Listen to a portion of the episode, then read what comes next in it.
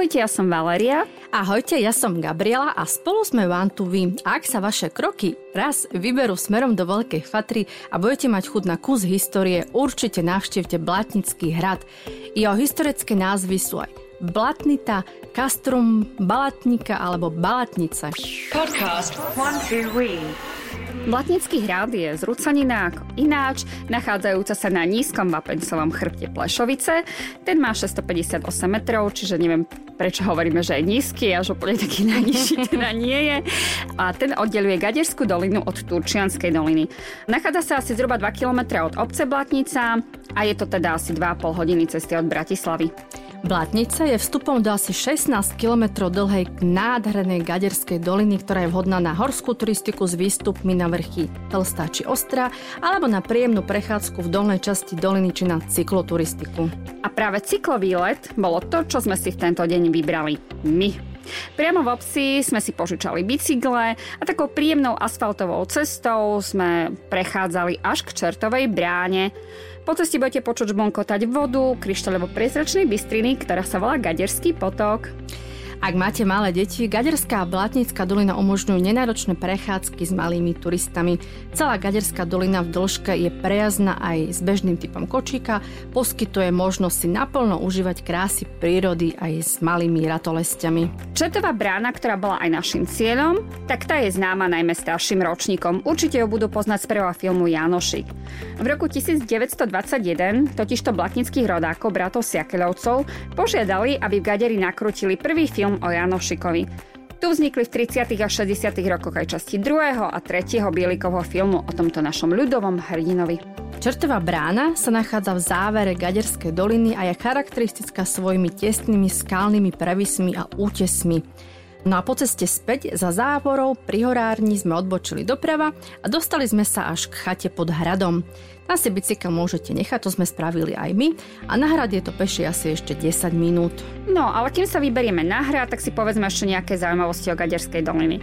Mňa napríklad zaujalo to, že v rokoch 1956 a 60 tu vypustili 20 kamzikov alpského povodu a tie boli dovezené z lokalit v Českej Kamenici a Jeseníkoch. Kamzikom sa v Gaderskej doline vraj dobre darí a zdržujú sa najmä na skalnatých miestach v zóne nesúvislého lesa, ale my sme žiadneho nevideli. Žiaľ nie, no.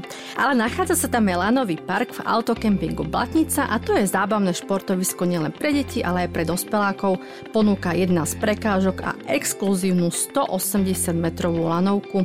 Poskytuje zábavu pre najmenšie detičky do 8 rokov a tie sa môžu vyšantiť na prelieskach v sprievode rodičov. A v Gaderskej doline, na Gaderskom potoku, časti Sokolovo, je také stredisko, ktoré sa volá Mlinčekovo a nachádza sa tu atrakcia, asi neuveríte aká, keď sa volá Mlinčekovo.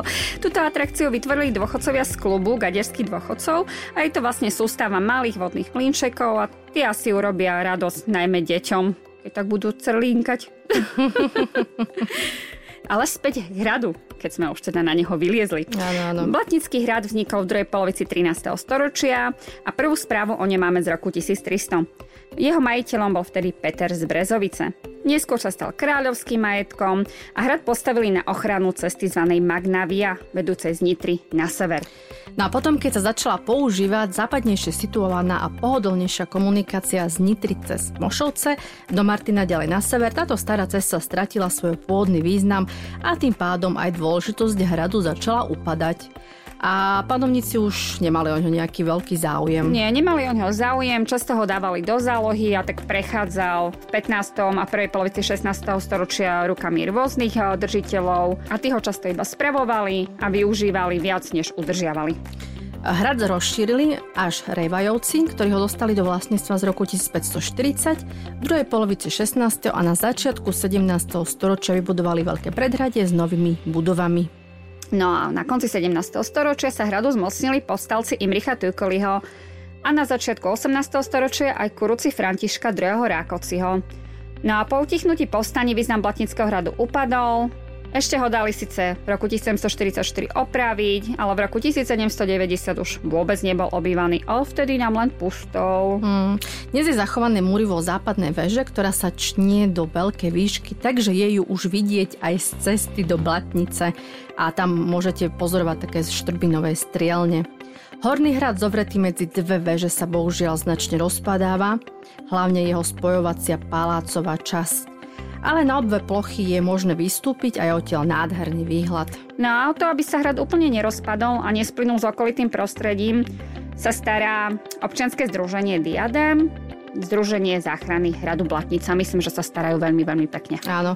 Prístup na hrad je peši z Blatnice. Ak si chcete cestu skrátiť čo najviac, vyberte sa z obce popri kostole na lúku, po obočí vrchu až do mierneho sedla, potom mierne odbočte vpravo na hrad.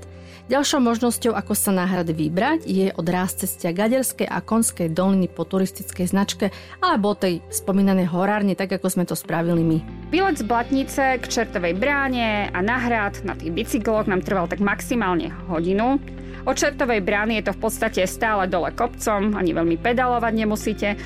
Čo ale musíme povedať je, že táto lokalita je veľmi, ale naozaj veľmi obľúbená. Okrem bicyklov, ktoré tu teda jazdia, sme tu stretávali korčuliarov, elektrické kolobežky, mamičky s kočikmi, proste starších, mladších a všelijakých. Parkovisko bolo úplne že plné, že? Presne tak. Poďme ešte k tomu hradu a povedzme si nejakú povesť, pretože veď čo by to bolo za hradu, za hrad bez povesti. Vlastníci hradu sa často menili a v roku 1540 patril, ako sme už povedali, známemu rodu Revajovcov. Ich povesť kazí tyran z Blatnice, ktorý spôsobil, že na tomto hrade vraj straší. Vraj i v súčasnosti počuť z radu detský plač a v nočnej temnote možno stretnúť dve ženské mátohy. Ešte, že sme tam neboli v noci. boli tam dve mátohy, ale neboli tam v noci. no, a pán Revaj sa smutne preslavil tým, čo mu dnes vravíme domáce násilie. Jednu z manželek dal totiž to otráviť, voči tej druhej tiež nebol nejaký extra vľúdny. Vraju dal zaživa zamurovať do hradných stien, a príšerné je, že vedno s malým synčekom. Jeho zúfalý nárek sa údajne občas rozlieha plešovickým hrebeňom i v súčasnosti. V tomto areáli, teda okrem tých dvoch ženských mátoch, je vidno jej malého syna vraj. No a ďalšia Révajová, Zuzanka, tá dopadla lepšie. Zalúbil sa do nej mladý člen známej zemianskej rodiny Ilgovcov, ktorý devu uniesol otcovi priamo z prednosa, keď na hrade Blatnica hostil veľkú spoločnosť. A na hrade vraj boli v 13. storočí pánmi templári. Keď hrad viac prestávali, pomocných templároch sa samozrejme nič nezachovalo, ale v rámci tradície zamurovania templári zamurovali mnícha na hrade. Zamurovali ho vraj zažíva a ústa mu uzamkli zámkom. Skutočnosť je taká, že hľadači pokladov tam naozaj nejakú mužskú kostru našli, no. Že v tých moroch je asi veľa toho zamurovaného. Áno. A máme ešte takú krajšiu legendu, povedzme si, ktorá hovorí o odvážnom mladencovi Blatoňovi, ktorý zachránil hneď dva životy, a to nie hociaké. Išlo o slávne nitrianske knieža Pribinu a Mojmíra. Títo dvaja páni sa vybrali na polovačku a keďže pod Plešovickým hrebeňom žili Turi, zatúžili po ich trofeji. A vlastne tu sme aj zistili, že prečo sa táto oblasť volá Turiec. Áno, že? áno, presne, veru, presne, že veru. tak. No a tak samicu Tura, ktorá mala mláďa, zasiahli kopiou, ale nepresne. Vážne zranené zviera bolo rozúrené a rútilo sa na oboch prominentov. Smelý bláto neváhal a Díkov ho zabil. Postaral sa tak nielen o bezpečnosť prominentných lovcov, ale hlavne o svoju budúcnosť. Hlavne o svoju budúcnosť. On odmietol lukratívnu príbinovú ponuku, aby bol šéfom jeho strážcov. Prijal však krásny dar, a to meč, a stavebný pozemok na budúci hrad. No a práve podľa neho sa asi Blatnica volá Blatnica a územie na počesť pamätnej polovačky naturou nazvali Turiec. No a vďaka kráľovi Matejovi Korvinovi dostala meno aj lokalita Kráľovská studňa. Tu vraj kráľ zbavil zúfalého baču medvedia, ktorý žral jeho ovce. A bača z ďaky pozval kráľa na obed do jamy teda do otvoru pre budúcu studňu, pretože vonku fúkal silný vietor a Matejovi Korvinovi sa tento piknik tak zapáčil a všetky bačovské špeciality mu chutili, že odvtedy sa to tam volá, že kráľovská studňa. No a na Kráľovskú studňu sa poďme pozrieť na budúce. Dnes myslím, že stačilo aj všetkých legend, ale dúfame, že nás budete počúvať, že nás budete sledovať aj na sociálnych sieťach a tešíme sa na budúce. Tešíme sa na budúce, ahojte. Ahojte.